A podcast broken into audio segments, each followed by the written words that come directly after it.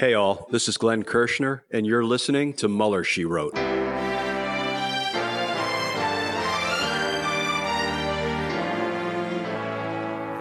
So, to be clear, Mr. Trump has no financial relationships with any Russian oligarchs. That, that's what he said. I, I, that's what I said. That's obviously what the, our position is. I'm not aware of uh, any of those activities. I have been called a surrogate at a time or two in that campaign, and I didn't have not have communications with the Russians. What do I have to get involved with Putin for? I have nothing to do with Putin. I've never spoken to him. I don't know anything about him other than he will respect me. Russia, if you're listening, I hope you're able to find the 30,000 emails that are missing. So, it is political. You're a communist. No, Mr. Green. Communism is just a red herring. Like all members of the oldest profession, I'm a capitalist.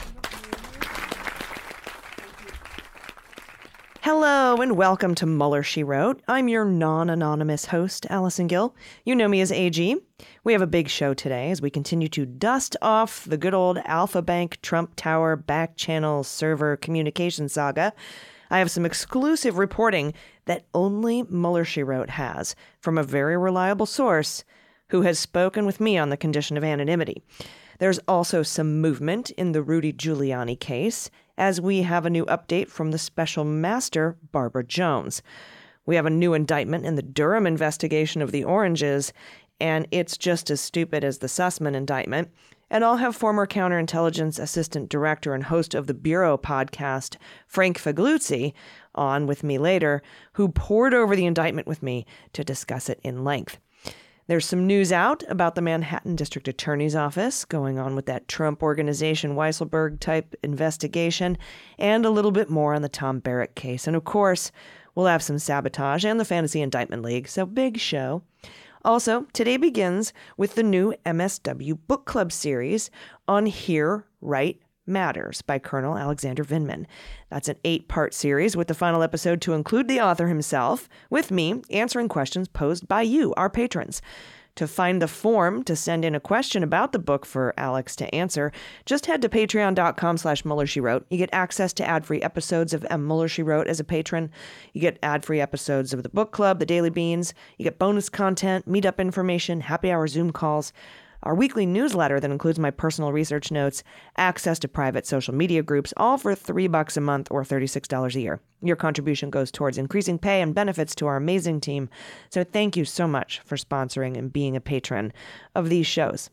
All right, we have a lot of news to get to, so let's jump in with just the facts. All right, y'all, check this shit out. Tom Barrack's ex assistant, who complained that wearing an ankle bracelet interfered with his surfing and tennis, lost his legal bid to remove the GPS tracking device while he awaits trial with his former boss on charges of acting as an unregistered foreign agent. U.S. District Judge Brian Cogan on Tuesday rejected a request by Matthew Grimes, a 28 year old, to modify his bail conditions. Grimes' attorney, guess who, Abbe Lowell, said in court papers that his client can't immerse the device in water and that it was embarrassing to wear and it impeded his search for new employment. Oh, God, white people problems. Here's a quote from the judge It seemed to me the purposes you're offering are not all that compelling, he said in federal court in Brooklyn, New York. The evidence against Grimes is, quote, overwhelming because he was, quote, a central actor essential to the success of the illicit foreign influence campaign. That's according to prosecutors who warned the judge that he is subject by pressure to Barrack and the foreign leaders that they're accused of helping. Lowell, Abbe Lowell, insisted that the chance of Grimes fleeing his Southern California home is remote. But Cogan said, quote, the circumstances of this case are so unique, this is the judge, that removing the bracelet doesn't warrant taking that degree of risk.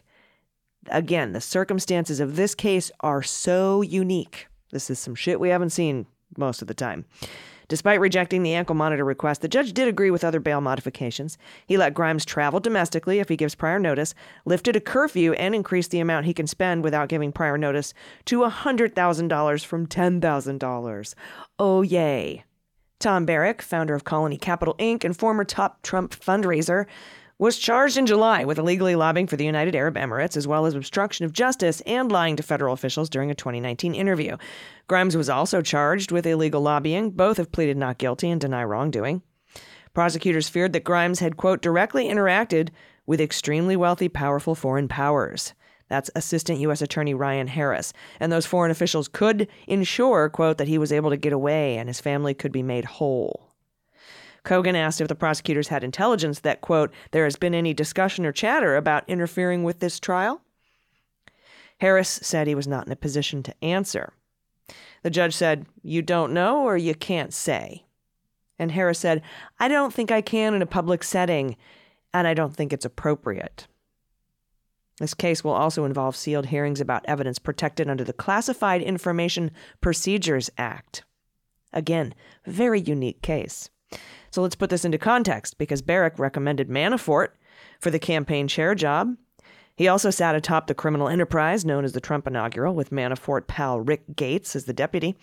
And as we well know from Andrew Weissmann's book, who has been radio silent since tweeting out our Daily Beans interview in July, just 10 days before Tom Barrack was indicted, Andrew Weissmann said they did have enough to nab Manafort for conspiracy when he handed over that polling data to a known Russian agent known as Konstantin Kilimnik. And we know the current case against Tom Barrack includes classified information. And we also know that very recently, Tom Barrack unloaded two expensive trial lawyers. And as you know, I have personally heard rumors intelligence from my inside sources, which are very reliable but have not yet been corroborated by any major news outlets, that Tom Barrack is cooperating with the feds. Or at least trying to. We also know that Tom Barrack was the preferred link of communication between MBS, MBZ, and the White House. And according to the indictment, Tom Barrack lobbied for the Middle East Marshall Plan to give U.S. nuclear technology to the United Arab Emirates and the Saudis. We also know Trump accepted a massive bribe from Saudi Arabia, and that the Saudis made a huge payment to a bank in Egypt, and that there was a fourth team in the Mueller office looking into that and other financial issues that have yet to be uncovered. We also know there was enough to charge Tom Barrack last year, but prosecutors sat on this until Trump and Barr were gone. The Inspector General of the Department of Justice is investigating whether Barr blocked or quashed any federal probes against political allies during his tenure. I'm excited to see what happens in that Inspector General report and also what happens in the Tom Barrack probe. And I have some exclusive information from a reliable source about the Alfa Bank Trump Tower Spectrum Health covert communications. As you know, this story has recently resurfaced because Durham, the special counsel appointed by Bill Barr to investigate the oranges, and in case you wonder why I keep saying oranges, that's what Donald said at one point. He couldn't say the word origins, so he repeated the word oranges several times. So now we just call it the oranges. When I'm talking about investigating the investigation of Trump Russia, that's the oranges. Anyway, um, Durham, this this whole thing came back. This Alfa Bank thing came back. But Durham indicted a lawyer named Sussmann, who was close to researchers looking into the weird communications between a server in Trump Tower and a couple of Alfa Bank servers and a Spectrum Health server. Alfa Bank is the biggest bank in Russia, and its CEO, Peter Aven, wanted a back channel for Russian communications with the Trump transition team. Co founder of the Alfa Bank, Herman Khan, has a son in law named Alex van der Zwaan, who was indicted in the Mueller probe for lying about his communications with Rick Gates and Konstantin Kilimnik. And Spectrum Health is a Betsy DeVos joint. And we know her brother was a proxy for Trump when he met with representatives from Russia and the United Arab Emirates in the Seychelles to discuss sanctions and setting up a back channel of communication during the Trump transition. Anyhow, my source, my very reliable source, tells me a new piece of information that has not publicly been reported from what I can find at least. If it has, shoot it on over to me. I haven't seen it. That new information is that the Trump server sent out a ping to five servers. Hello. And three responded, Hey, we hear you. Two Alfa Bank servers and one Spectrum server. Those are the three. And the Trump Tower server exclusively communicated with only those three servers. It did not communicate with tens of thousands of other servers, as had been suggested or posited, which would indicate spam or marketing communications like a normal company does. No, the Trump server was only talking to Spectrum and the two Alfa Bank servers. And that is a very new piece of kind of important information. So take that into account when you hear reports about what's going on with Alfa Bank. We know Maddow recently covered a big chunk of uh, important information coming from the original researchers who looked into the Alfa Bank stuff and had concluded in emails that this was definitely a covert communications back channel and that Trump and Alfa Bank tried to cover it up, despite Durham's assessment in his 27 page indictment for one charge of lying Uh, that those researchers had concluded that there was no there there. He left out exculpatory information. I think that's a Brady violation. I don't think he should be special counsel. I don't think he was appointed under any authority, but I digress. Finally, the Manhattan District Attorney Cy Vance. We know he's been using a special grand jury, meeting three times a week since May. And with that grand jury, he did indict Weisselberg and the Trump Organization on multiple counts of tax fraud for basically executives getting perks without paying taxes on them, such as school tuition, cars, and apartments. That grand jury expires in the next two weeks. And we know additional indictments are coming because Weisselberg's attorney said so in court a couple weeks ago. So we got a little Christmas gift. The Manhattan District Attorney's Office has impaneled another special grand jury for another six months to meet three days a week. And according to those familiar with this shiz, this one will be focusing on asset valuations, property valuations, and those pesky conservation easements I've been talking about forever. All right. As you know, illegitimate special counsel John Durham, tasked with the oranges, has arrested a Russian guy that gave information to Christopher Steele for lying to the FBI, and he wants you to believe that the lies are material because apparently, according to Durham, in this very long indictment, uh, according to him, the Steele dossier was heavily relied upon for the opening of Crossfire Hurricane, the Mueller probe, the Carter Page FISA warrant. Uh, apparently, it was the basis for the Magna Carta. It's the reason we're setting our clocks back this week. It's the basis for the strong nuclear force that holds all matter and therefore reality together. You know, the Steele dossier, responsible for everything. And joining me next to discuss the latest loser of an indictment is former Assistant Director of the FBI for Counterintelligence and host of the podcast, The Bureau, Frank Figliuzzi. Stay with us. Hey, everybody, it's AG, and today's episode is brought to you by the Wild Alaskan Company. If you'd like to cook a lot, like I do, and you know that flavorful meals start with high quality food and simple ingredients, you are going to love Wild Alaskan Company. Their seafood is frozen right after it's caught for peak freshness, so you can avoid the fuss of unhealthy sauces and over seasoning. Instead, all you need are a few simple ingredients, and you've got a delicious lunch or dinner for your whole family or for just you. Wild Alaskan Company delivers high quality, sustainably sourced, wild caught seafood right to your door. Each shipment contains premium cuts of individually wrapped portions for delicious seafood experiences that are ready to prepare and easy to cook and amazing to eat. Choose from salmon, cod, halibut, and more, or a combination. And every month there are different specials to explore. Wild Alaskan Company seafood is how nature intended it to be. Always wild, never farmed, never modified, no antibiotics. And you can adjust, pause, or cancel your membership anytime. I've done it, it's super simple. And they offer a 100% satisfaction guarantee or your money back, so there's no risk. And right now, you can get $15 off your first box of premium seafood when you visit wildalaskancompany.com slash MSW. That's wildalaskan, A-L-A-S-K-A-N, company.com slash MSW for $15 off your first box.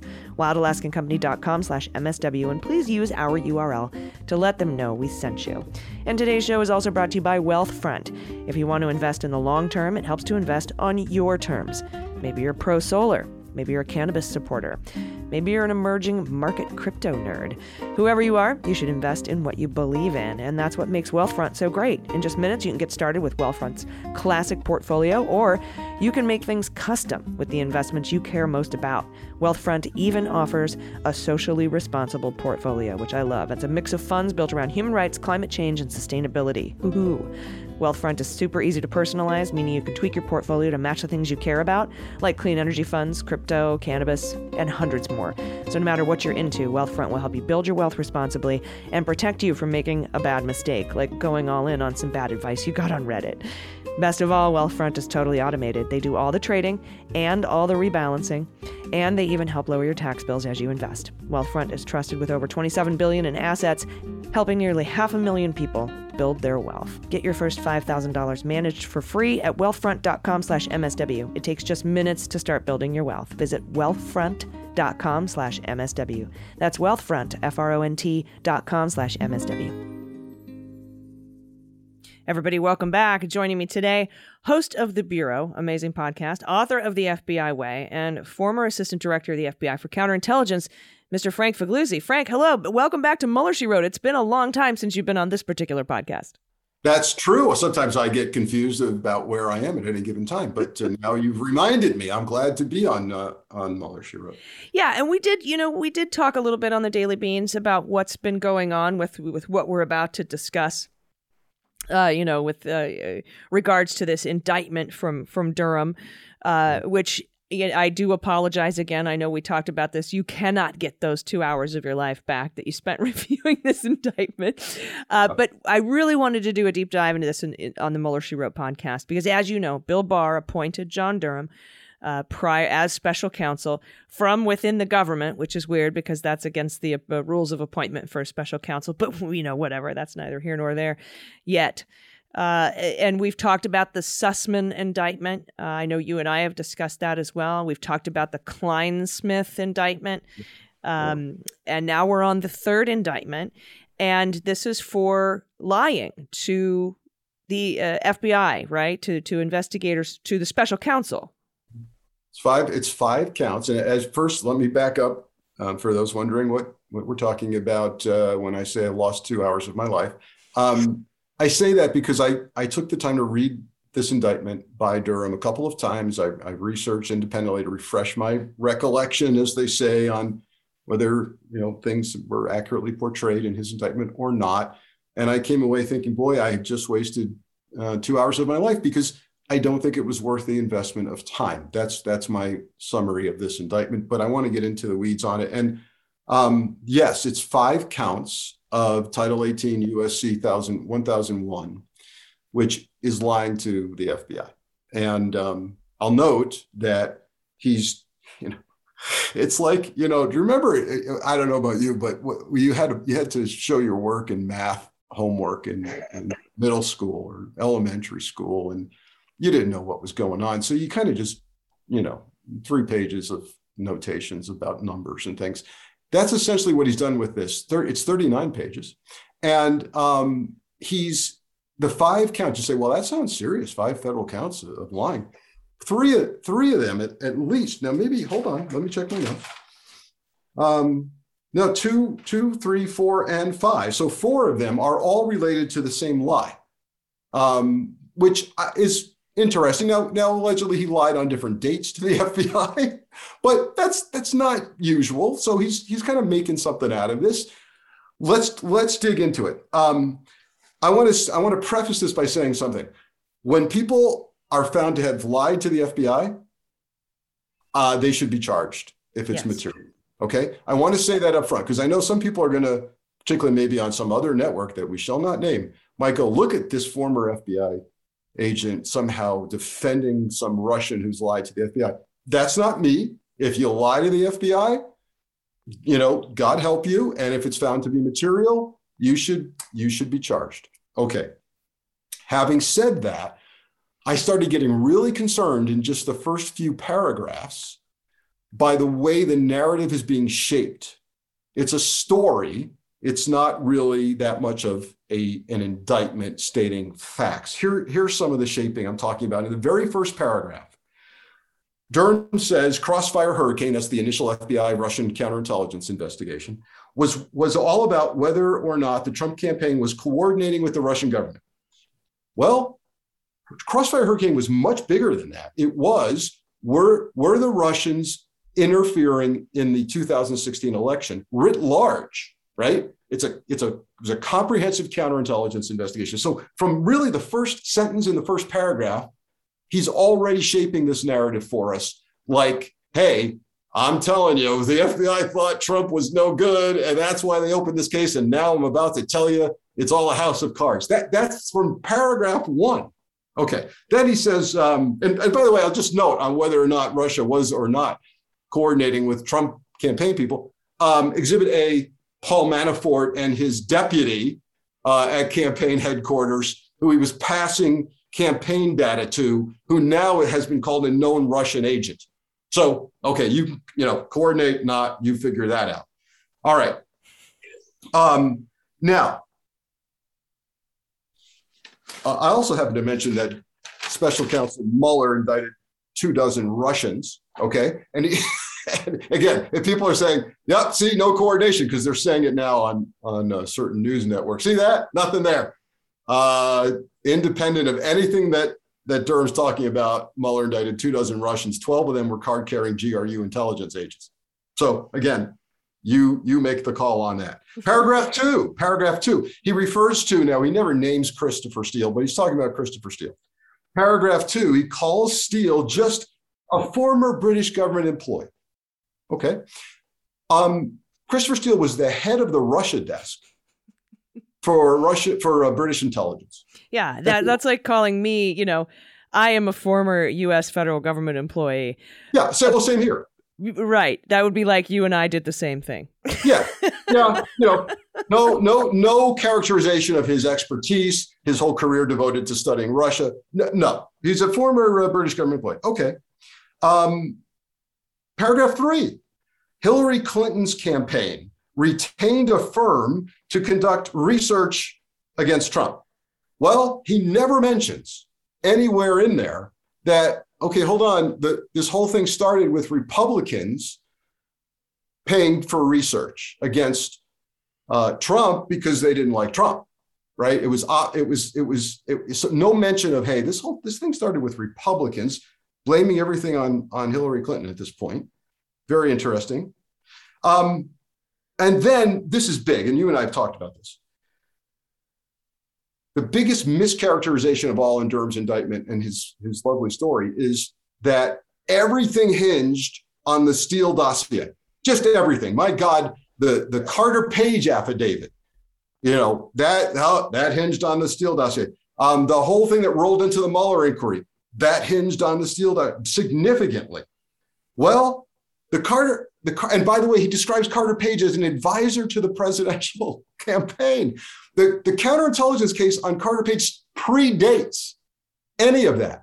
The FBI thought Carter Page was no good and a Russian operative well before um, he became connected in whatever way he was to the Trump campaign. Yeah, and and he was an informant for the CIA. That goes back to Clinesmith's thing. But you know, yeah. informants, criminal informants, are not always innocent. Um, because they are part of the crimes and that's true in this case with with what was going on with the Russians that were indicted and one's still on the lam I think in 2013 or something like that and not to mention Frank by the time that FISA warrant was signed by Rod Rosenstein uh, by the time that FISA warrant was signed by Rod Rosenstein who Inspector General Horowitz said that would have been signed regardless of whether the Steele dossier was uh, accounted for or not. Right. Right. That that was uh, signed. That renewal was signed after Carter Page had left the Trump campaign and was no longer an advisor. Right. So so now we have Durham contradicting the DOJ Inspector General's finding that the Carter Page affidavit would have would have been signed regardless of the dossier. But it's this larger mischaracterization and this this um, misplaced reliance on the dossier that he keeps hitting us over the head with that simply isn't accurate. So, so all, all of that goes toward just really a suspect reason and a, for a very a long stretch of an indictment. And so, paragraph seven um, says the FBI was unable to corroborate most of the substantive allegations in the dossier and the research reports. That's simply not true. Right. In fact, most experts will tell you that the majority of the dossier has been proven accurate. So, uh, particularly, you know, the dossier, the everybody keeps thinking about the P tapes and when they think of the dossier. The dossier broadly said, I think the Russians are engaged in interfering with the election. That, that, that was the message of the dossier, which has been proven true for what we just talked about. The two dozen Russians indicted, Manafort's uh, campaign deputy that got data, all, all you know, the, the hacking, the propaganda, all of that. So Paragraph 11. All right, now we're getting into the meat of the of why you get charged for lying to the FBI. And again, no sympathy for anybody who does that. This guy that, that's been indicted for that is called Igor Danchenko. And I have to tell you, no great shock that a shady, suspect, Russian uh, type operative um, shockingly lied to the FBI. Oh my God, we should be amazed at that, right? I'm being sarcastic because, of course, the FBI, when when looking at, at data that may be subsourced from somebody like this, and and whether they knew at the time or not, we, we need more details here, right? How much did the FBI know and when? That may be the next thing Durham's headed for. But you know, the, there's supposed to be some shock factor in this indictment. Oh my God, Christopher Steele relied on somebody uh, who's a shady Russian guy who lied. Um, yeah, as you said earlier, informants. I've never had an informant who was a Sunday school teacher. I just never have. so I, you know, I, that's just the way it goes. Um, now, what's he lied about? Okay. Yeah, I, I want to get into the specifics yeah. of the lie because there are certain things, and I would expect another uh, bill of particulars to come quickly after this, notwithstanding any pretrial motions. But yeah. I have to take a quick break. Will you stay with me? Sure. Thanks. Everybody, we'll be right back. Hey, everybody, it's AG, and I want to thank Credit Karma for sponsoring this portion of the show. Do you sometimes feel overwhelmed when it comes to handling personal finances? I do. You aren't the only one. You are not alone. And Credit Karma is here to help you make those big calls with more confidence. Whether you're refinancing credit card debt or paying for an upcoming expense, Credit Karma uses your credit data to show you fresh personal loan offers that are personalized just for you. And the best part about Credit Karma is it's completely free, and comparing loan offers won't affect your credit score. Finding the right loan when I needed to pay off home renovations was challenging, but with Credit Karma, they made it so incredibly easy and helpful. Uh, it was just wonderful. Their customer service is, is amazing. Plus, Credit Karma helps you keep track of your financial progress and lets you know if you can refinance to save money. No bank does that. Ready to apply? Head to creditkarma.com slash loan offers to see personalized offers with your approval odds right now. Go to creditkarma.com slash loan offers to find the loan for you. Again, creditkarma.com slash loan offers. You'll be glad you did. Everybody, welcome back. We are talking with uh, former assistant director of the FBI for counterintelligence, host of The Bureau, which is an amazing podcast, uh, Frank Figliuzzi. And Frank, before the break, we were about to get into the statements, the lies, right? The actual 1001s, uh, if, if you if you will. And and I'm reminded immediately of the Sussmann indictment because in the bill of particulars, Sussmann's lawyers came back to Durham and said, "Hey, you didn't even put down word for word what the lie is." Or whether or not it was an omission or a lie, 1001A or 1001B. That was a bill of particulars filed by right. Sussmann's lawyers saying, oh, we won't get into materiality yet. But what are the particulars here of the lie or the lies, two lies, yeah. right? I do want to talk about materiality later because it's kind of, it is really kind of like a middle school approach to, to showing things you know people are going to take issue with. But, but anyway, all right. So charge one essentially is that he lied when he said he never communicated with somebody referred to as PR Executive One, um, specific about anything specific in the dossier, in the reporting, any allegations that have come up in, in all of this reporting. He's never, he says, I never communicated with uh, PR Executive One. We don't know who that is. Well, Durham comes in and says, that's a lie. That's a lie. Now, here's the thing imagine yourself on a jury because this if this goes to a jury um, it's going to be very interesting. When you're presented with this. I i i never the language is and he does durham does include language. Um, I, I i never said anything specifically about those charges communicated that with communicated about that with pr1 but um, perhaps we talked about related issues. Oh boy Really, you're charging that. The guy says, perhaps we talked about related issues. Good, good luck with that charge. No, number two, he, uh, Danchenko lied when he guessed who an anonymous caller was, and he said it was the head of the Russian Chamber of Commerce in the you know in the U.S. Okay, let's that's talk. Sergey. That's Sergey Milian, by the way. Yeah, yeah, yeah, yeah. Well, let's talk about it. How can you lie about guessing? Well, e- exactly. I think I'm talking to Allison Gill. Sounds like Allison Gill. Could be wrong. I think that's who it was. Now, now Durham goes on Liar. later on. You're lying. That's right. Now, but I will say this to give to give Durham credit. Later on, he explains more details. Um, he says Danchenko was lying because he went on a New York trip after this uh, and never never met. We see no evidence that he met with this guy because the whole thing was about setting up a face to face with the head of the Russian Chamber of Commerce. Durham says you're lying because that never happened. In fact, I see you going to the Bronx Zoo in New York one day, and you didn't meet with the guy and while you were in New York. And the time frame where you say you got this anonymous call um, predates the trip to New York where you went to the Bronx Zoo. And later on, you sent an email to the head of the Russian Chamber of Commerce and you said, hey we're still not meeting. Are you are you are you seeing my emails? And he and you told somebody else hey he's not agreeing to a meeting. But yet you think you got an anonymous call that was him. Okay again good luck with that charge. Um, because beyond a reasonable doubt that he didn't get remember this is a shady underworld of russian intel russian organized crime who knows who and do people get anonymous calls yes Do they? Can you prove a negative? You never got an anonymous call. Good luck. Yeah. Yeah, I was going to ask, how can you prove that someone did not get a call? Yeah, and when again, when you, you're going to hang the guy by his own words, where he says, "I think that's, I think it was that guy who called me. I don't know."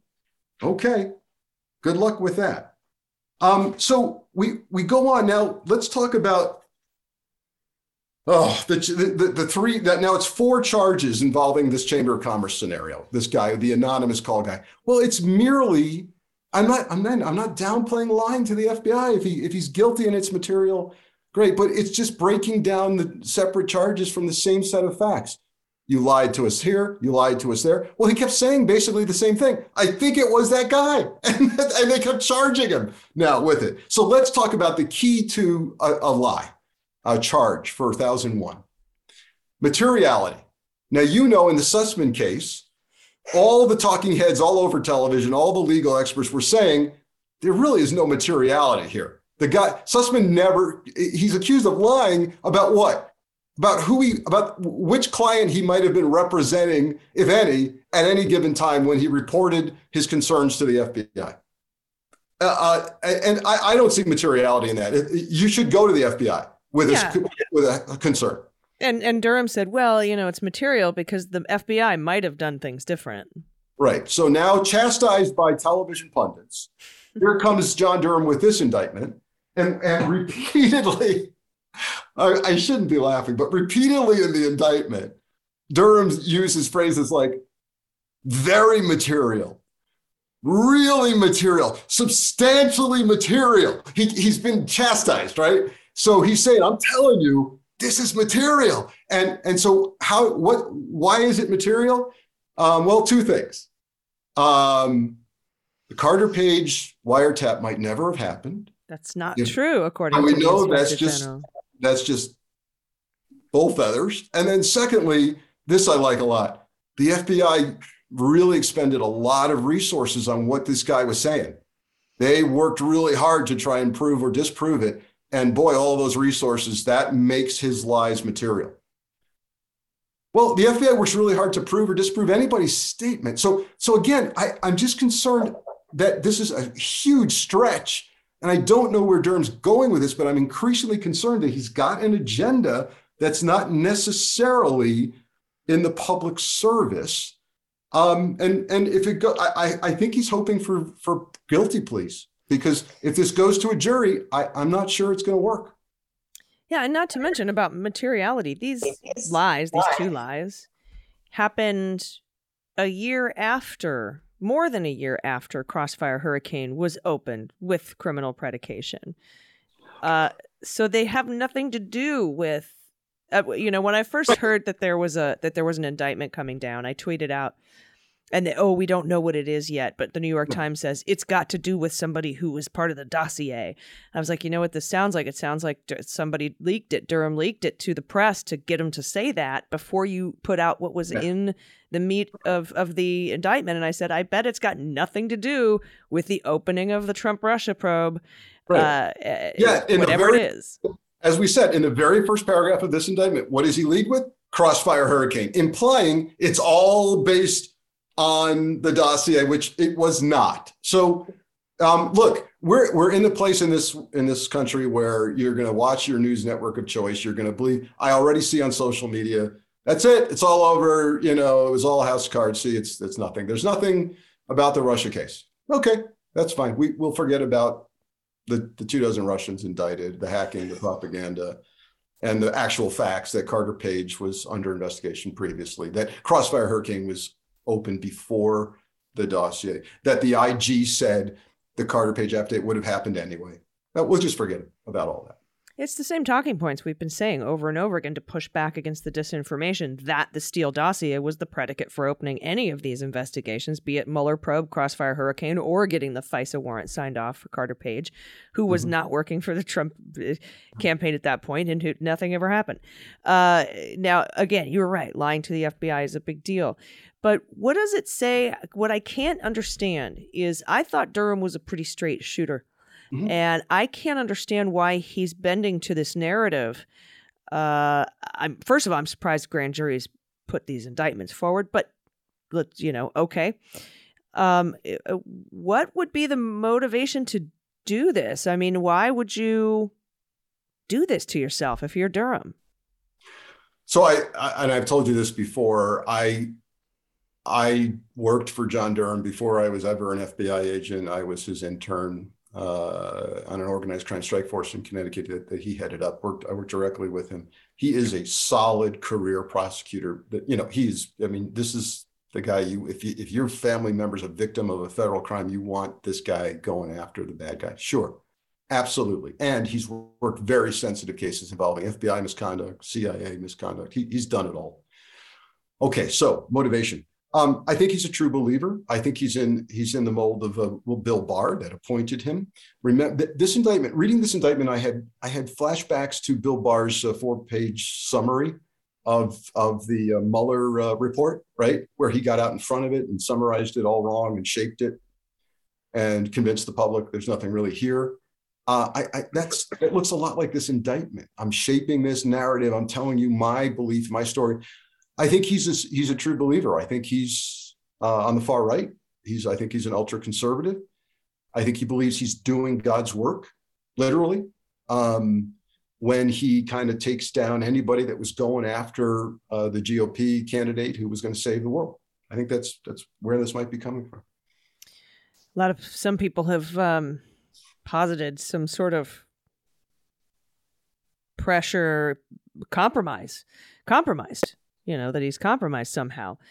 Um, mm. But yeah, no, I think you're right. I think he's just in that sort of camp in that train. Because you know, there were times when when we got the the texts between Manafort and Hannity, and it sort of answered the questions: Do these assholes believe their own bullshit? Yes, these these te- unless they were texting thinking they would get out, yeah. they seem to believe yeah. everything that that Trump was feeding them. And that's to me more frightening than somebody diabolical making it up or somebody blackmailing somebody to say something. I agree. I, I agree. Um, you know, and you, you've got two choices when the fork in the road comes, and you know you've been tasked to to do something, find something, and you can't find it really in a substantive way. You can say, "Look, I'm done. I'm done here. It's not here," and that's the high road, and that's the that's the hard ethical thing to do. Or you can go, God darn it, now I've got to kind of salvage this and my, you know, kind of in twisted way, I got to salvage my legacy by finding something. And so he's find he's finding something, yes, whether it has legs or not, where it's going, whether he's going to go higher and now say, okay, I've discounted the, I've discounted this the Steele dossier somehow, which he's not, by the way, it's not, but he he thinks he has. Um, and now I'm going to go after you know executives at FBI who um, pressed this crossfire hurricane case. Okay, we we still got a we still got a special counsel out of it that resulted in all these indictments. So I don't where where where are you guys? So where where are you going with this? I don't know. Yeah, and I, I think that Garland, Attorney General Garland, is going to tend to let him continue going. I mean, he approved his budget. He's sort of hands off here. He's allowed these indictments to happen. I don't know that he necessarily had a choice, but he certainly, I'm sure, was informed about it. There were there have been letters that have gone to him from Sussmann's lawyers before the indictment came out, saying, "Don't let this indictment stand." Uh, he he uh, let it go forward. I haven't seen that letter, um, but he he's sort of allowing this to go forward, and and I think that that's. I think a lot of people think that that sucks, uh, but I also think it's probably the best thing to do to avoid even the appearance of Right. politicization. Yeah, think of the alternative, right? Imagine, imagine the headlines. Uh, AG steps in and dismisses uh, Durham just as he was on the cusp of getting to the truth, right? No, I think the alternative that Garland's taking is smart. Okay, you go with that. That's your story. Yep, get that to a jury. Let defense counsel take care of you. Let's see where this goes. Sure. Okay. Yeah, Yeah, not- or even pretrial motions after uh, bills of particulars, right? Where where they where they're going to be asking to dismiss this case either based on materiality and the merits, or simply based on the fact that Durham was appointed under no authority. Um, I, I have to tell you, if I'm if I'm defense uh, defense counsel for um, either Sussmann or or uh, Danchenko, I'm I'm calling to the witness stand FBI agents, and I'm going to ask them the questions. Did you materially rely on Christopher Steele's dossier for anything? Did you um, would things have been any different if you knew this truth that Danchenko lied about who he thought was on an anonymous call or not? call Horowitz, call the inspector general. Call call Horowitz. Exactly. So, you know, I Durham's a, a bright guy. He must have thought three and four steps ahead here. Yeah, But call. Jim Baker. But FBI agents calling Durham a liar is going to be fascinating in in court. Let's see what happens. Yeah, especially with the likes of Jim Baker, Inspector General Horowitz, uh, anybody else who you know. It's going to be interesting. Yeah, stay tuned. Yeah, stay tuned for sure. Thank you so much, everybody. Check out the Bureau, and you have to read the FBI Way if you haven't. It's it's it, I I'm t- I tell everybody, Frank, it applies to every facet of life. Whether you're running a business or you're trying to get your personal shit in order, whatever it is, the FBI Way is a good way. Yeah, that's Um, the that's the uh, you know that's the happiest thing about the book for me is people are applying it to all kinds of situations, um, and it's great. And the paperback will come out in January. Ooh, fancy. Awesome. That'd be a great gift. My birthday's in January, everybody. Of course I have a copy of the book. but uh, thank you so much. I appreciate your time, Frank. And uh, we'll see you soon. Well, I, you let us know what's coming up on the Bureau.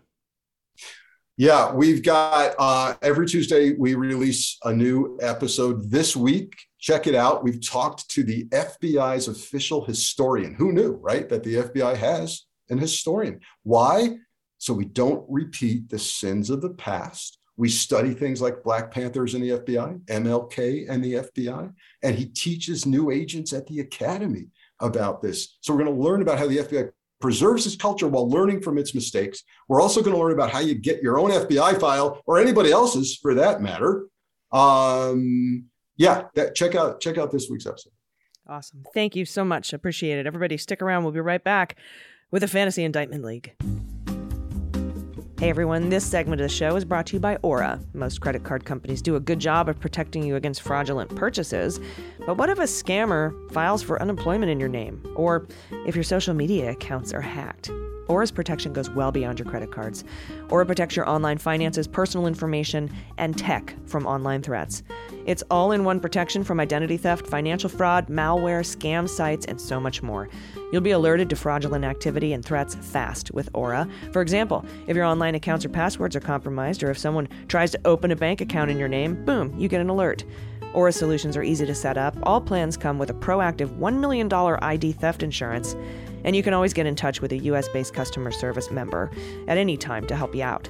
Aura is a new type of security service that protects all your online information and devices with one simple subscription.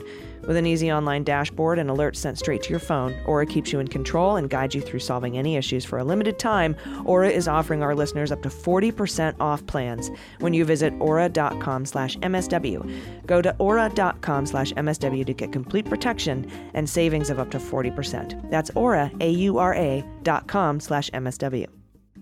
All right, everybody, welcome back. Are you ready for sabotage?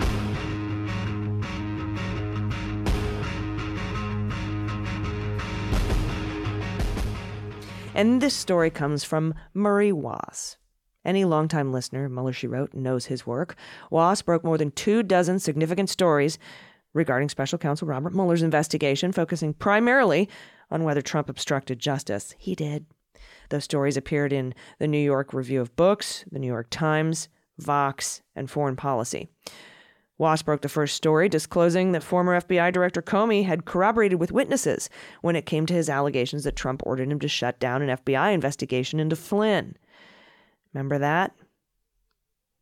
Special counsel Mueller investigated Comey's allegations as potential obstruction of justice. Trump and his political supporters had, prior to Waas's story, argued that Trump would not face serious legal jeopardy as a result of Comey's allegations because whatever was said or transpired was based solely on the word of the President of the United States versus the FBI director he had fired. We have to keep in mind that it's one person's record of what happened. That was RNC Chair Ronna Romney McDaniel. She said on Fox News. The only two people who know what happened were the president and Jim Comey. Eh, guess what, Ronna? Remember the Comey Five? Remember these from early Kitchen Days episodes? On June 7th, 2017, a report in Vox was disclosed that Comey contemporaneously spoke at length with three of his top aides about the president, ordering to shut down the investigation of Flynn. Waas wrote, quote, Those three officials, according to people familiar with the details, were Jim Rybicki, Comey's chief of staff and senior counselor, James Baker, who is now wrapped up in this Sussmann indictment by the illegitimate Durham investigating the oranges, and the FBI's general counsel. Uh, he was the FBI's general counsel, and Andy McCabe, the Bureau's deputy director. We all know what happened to them. Comey himself confirmed that this was a case when he testified to the Senate Intelligence Committee the following day in response to questions. He was prompted uh, by the Waas story. Waas also was one of the first reporters to disclose how Trump attempted to exploit the DOJ to improperly investigate his perceived political enemies. On November 9th, 2018, Waas reported in Vox that then acting Attorney General Matthew fucking Whitaker privately provided advice to the president last year on how the White House might be able to pressure the Justice Department to investigate the president's political adversaries more specifically, also disclosing for the disclosing for the first time that Whitaker had counseled the president in private on how the White House might be able to pressure the Justice Department to name a special counsel to investigate Hillary Clinton. And this week, Murray Waas reached out to me on Twitter with his latest, which I immediately retweeted and is now this week's sabotage. Waas writes the following for The Guardian. Quote, federal prosecutors in the Southern District have compiled a list of more than two dozen specific acts by Rudy Giuliani, Toensing, and diGenova as to how to advance their personal and political interests uh, and their or the personal and political interests of a group of Ukrainian prosecutors and political factions in Ukraine with which they were aligned. Prosecutors considered each one of these acts to be crucial evidence of a potential violation of the law. In a previously undisclosed episode, The Guardian has learned that federal investigators have uncovered extensive, detailed plans devised by Lutsenko, that's a former Ukrainian prosecutor, and approved by Giuliani, by which they would announce and promote an investigation of Joe Biden and his son Hunter in Ukraine to help boost Trump's chances of reelection. Investigators as early as last year obtained emails received and sent by Lutsenko describing various elements of the scheme. And that's according to a source close to the investigation. This is new info. Trump and conservative news outlets from 2019 until the present day have made baseless allegations since thoroughly debunked that Biden, as vice president, pressured Ukraine to fire its prosecutor general for investigating Burisma, upon whose board Hunter Biden sat. Trump claimed this without evidence and that Biden sought the firing of the prosecutor so his son would escape scrutiny. Trump hoped to make the allegations a centerpiece of his reelection campaign. As part of that effort, Lutsenko and then Prosecutor General of Ukraine, analogous to the Attorney General in the United States, agreed to publicly announce a criminal investigation in Ukraine of Biden and Hunter. Lutsenko uh, um, simultaneously had been a driving force to award Giuliani, Toensing, and diGenova the hundreds of thousands of dollars in legal retainers in contracts, according to the same sources. Only the unexpected election of the new president, Volodymyr Zelensky, with whom the plotting Ukrainian prosecutors had little or no influence, led them to abandon their plan, although only briefly, because Trump was obsessed with getting it back on track as soon as possible. And to that end, in July of 2019, Trump made his infamous perfect call to Zelensky. At the time, he was withholding 400 million in, in military aid to Ukraine. We know this story well. Federal investigators have obtained document and witness statements detailing how the three Ukrainian prosecutors would, at Giuliani's behest, help Trump and Giuliani promote the Biden Ukraine allegations, even if there was no truth in them. First, Lutsenko would publicly declare he was reopening a long dormant investigation of Burisma, and that the Bidens were under investigation as part of that inquiry. Lutsenko's deputy, one of them, named Kulik, would take charge of the portion of the investigation that focused on the Bidens and publicly verify any allegations of wrongdoing on their part. And finally, Shokin, former prosecutor general of Ukraine who had previously investigated Burisma, agreed to allege publicly that Biden had fired him to quash an investigation of Burisma he'd conducted earlier. Giuliani and Lutsenko reached a preliminary agreement in March of 2019 between Giuliani and the Ukrainian Ministry of Justice and the Republic of Ukraine to assist Ukraine in recovering money in overseas bank accounts Lutsenko said was owed to the government of Ukraine. Various drafts of the contracts called for Giuliani to receive either $300 or $500,000 for his work.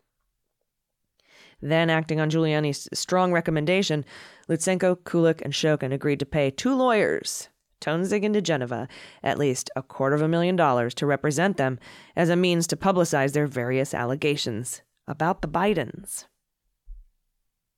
On 12 April 2019, Toensing and diGenova sent a draft retainer um, to Lutsenko and Kulik, agreeing to represent both men and help uncover evidence of illegal conduct in Ukraine regarding the United States, an apparent reference to the allegations about the Bidens. As a $125,000 retainer. Three days later, on April 15th, Toensing and diGenova sent a similar retainer to Shokin, agreeing to represent him for the purpose of collective evidence regarding his March 2016 firing as prosecutor general of Ukraine and the role of the Vice President Joe Biden in that firing, and presenting such evidence to U.S. and foreign authorities. That was $125,000. Total, quarter of a million. But a week later, their plans were suddenly upended when Ukraine overwhelmingly elected Volodymyr Zelensky. The draft retainer between Toensing and diGenova and the Ukrainians demonstrates that compliance with FARA was on their mind and they know what it is. Because the draft con- uh, contracts for all three stated client acknowledges that he has been advised that the firm's services may entail services subject to the mandatory disclosure under United States law, in particular the Foreign Agents Registration Act, requiring the firm to register as a foreign agent and report some of its activities on behalf of particular political parties or entities. That's in the fucking retainer. So diGenova and Toensing and Giuliani can't turn around and say, oh no, FARA. Can't be too dumb to crime when you put it in black and white. Federal investigators have also reviewed records and questioned witnesses regarding an instance where Toensing had registered as a foreign agent. Toensing previously represented the Kurdistan Democratic Party, largest political party in Iraqi Kurdistan, and the party's representatives in the United States and Canada. That 2017 representation might prove to be powerful evidence for prosecutors if they were to charge Toensing because it demonstrates both her familiarity and experience with the Foreign Agents Registration Act. Another incentive for Toensing, diGenova, and Giuliani to avoid registering as foreign agents was that their work required secrecy. Although Poroshenko, the outgoing president, was willing to go along with backing the investigation into the Bidens, Zelensky was not, because there was no factual basis. And they refused to proceed. And that's when Trump and Giuliani engaged in their campaign to force Zelensky to announce such an investigation by withholding $400 million in military aid still wanting to aid Trump and Giuliani, but not wanting to have to publicly disclose details of their activities, Toensing and diGenova moved forward with providing pretty much the same services to the three Ukrainians, but without a formal retainer letter and no longer seeking to be paid. Tess Capeloto, a Washington based attorney who has counseled clients on FARA matters for more than a decade, says that providing services for a foreign client free or not ex- executing a formal contract does not excuse you from registering as a foreign agent and disclosing their activities to the public in almost all such instances. Federal prosecutors have identified more than two dozen specific acts by Giuliani Toensing and diGenova, the non disclosure of which they believe constitutes evidence of FARA violations. These include everything from attempting to obtain a visa for Shokin, to visit the U.S., uh, to having Trump fire the U.S. ambassador to Ukraine, who the Ukrainian prosecutors considered an adversary, to diGenova amplifying their story on Fox News, all part of lobbying for a foreign country without registering. Papers unsealed in federal court in the Southern District on 28 September shed further light on the investigation. They describe materials federal prosecutors have sought, including, quote, retainer agreements with any Ukrainian national, including former prosecutor general Yuri Lutsenko, and, quote, evidence of knowledge of FARA laws. That's that what, what Waas was just talking about. The fact that it's in their retainer. Hey, we might have to disclose. We don't want to. So then they went to work for free and didn't get paid. Wonder where that money came from eventually. The answer is Dmitry Firtash. the answer is fraud guarantee. And uh, a source who has seen the search warrant for Giuliani says it also listed some 12 people investigators are seeking information on. Those include all three Ukrainian prosecutors, Lutsenko, Shokin, and Kulik. And the search warrant also sought any records in Giuliani's possession relevant to his communications with Toensing and diGenova. Oh.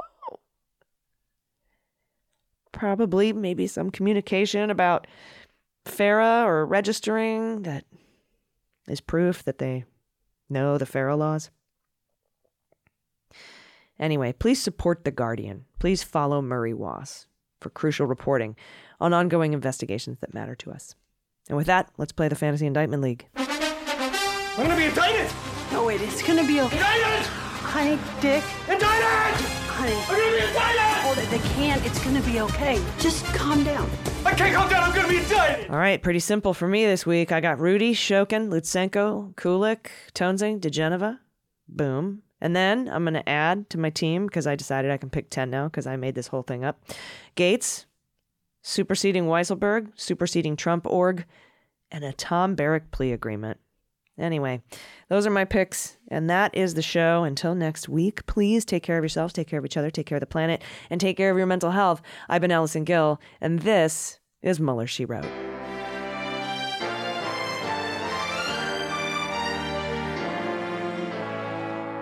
Mueller, She Wrote is written and produced by Allison Gill in partnership with MSW Media. Sound design and engineering are by Molly Hockey. Jesse Egan is our copywriter, and our art and web designer by Joel Reeder at Moxie Design Studios. Mueller, She Wrote is a proud member of MSW Media, a group of creator owned podcasts focused on news, justice, and politics. For more information, visit MSWmedia.com.